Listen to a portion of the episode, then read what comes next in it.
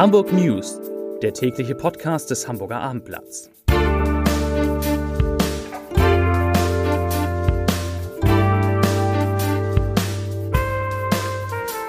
Hallo, moin, moin und herzlich willkommen. Mein Name ist Matthias Iken und ich verrate Ihnen in den kommenden Minuten, wieso Schwarz-Grün in Kiel kaum noch zu stoppen ist, weshalb die Hamburger Energiewerke weiter wachsen und warum der FC Teutonia Ottensen endgültig sein DFB-Pokalspiel in Dessau austragen muss.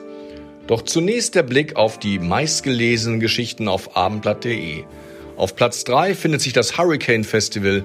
Deichkind-Konzert wird unterbrochen. Heftiges Gedränge. Platz 2 die HSV News. Dank Vuskovic Connection neuer Links außen im Visier. Und auch auf Platz 1 die neue Saison naht. HSV. Benischem Anflug Johansson vor Vertragsauflösung. Und hier die Nachrichten. CDU und Grüne in Schleswig-Holstein sind bei ihren Verhandlungen über eine gemeinsame Regierung offenbar weiter gut vorangekommen. Spitzenvertreter beider Parteien signalisierten heute, ganz große Baustellen gäbe es nicht mehr. Zunächst setzten Union und Grüne ihre Beratung am Vormittag parteiintern fort. Der Entwurf des Koalitionsvertrages ist in der aktuellen Version mehr als 200 Seiten stark. Im Laufe des Tages trifft sich auch die gemeinsame achtköpfige Steuerungsgruppe, um Lösungen für die noch offenen Punkte zu finden. Der Koalitionsvertrag soll am Mittwoch vorgestellt werden. Konkrete Inhalte sind weiter unter Verschluss. Das gilt auch für den zukünftigen Zuschnitt der Ministerien und Personalentscheidungen. Die Preise für Brot, Milch, Fleisch und Co steigen im Rekordtempo nun reagieren die großen Handelsketten mit zum Teil ungewöhnlichen Maßnahmen. So hat beispielsweise die Edeka-Tochter Netto Markendiscount Anfang Juni eine Kampagne gestartet, bei der in den bundesweit mehr als 4200 Filialen für 200 Artikel des täglichen Bedarfs die Preise bis Ende Juli stabil bleiben. Die Preisgarantie gilt auch dann, wenn das Unternehmen Preise anhebt. Die Differenz zu das Versprechen wird beim Bezahlen an der Kasse oder im Internet abgezogen. Die neuen HEW ziehen eine positive Bilanz. Die Hamburger Energiewerke haben in ihrem ersten Geschäftsjahr einen Überschuss von 5,9 Millionen Euro ausgewiesen.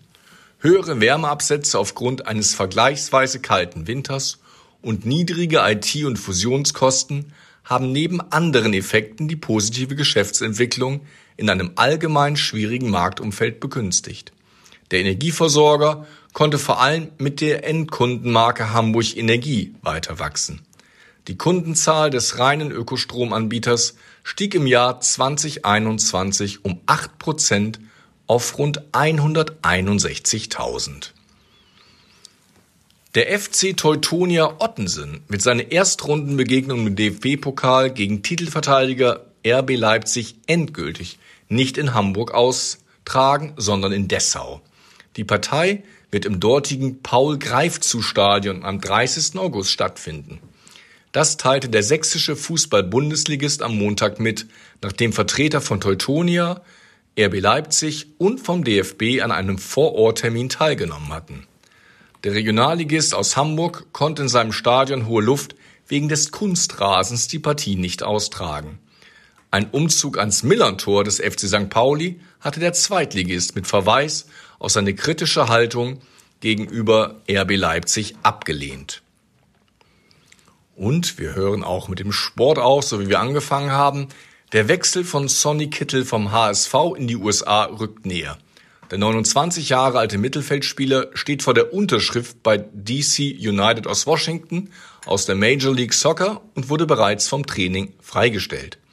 In den Staaten erhält Kittel einen Vertrag über zweieinhalb Jahre mit einer Option auf eine weitere Saison.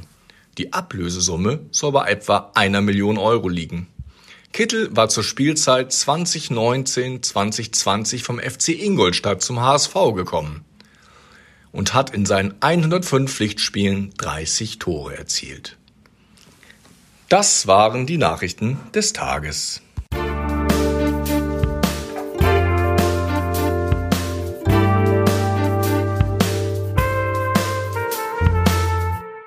Weitere Podcasts vom Hamburger Abendblatt finden Sie auf abendblatt.de slash podcast.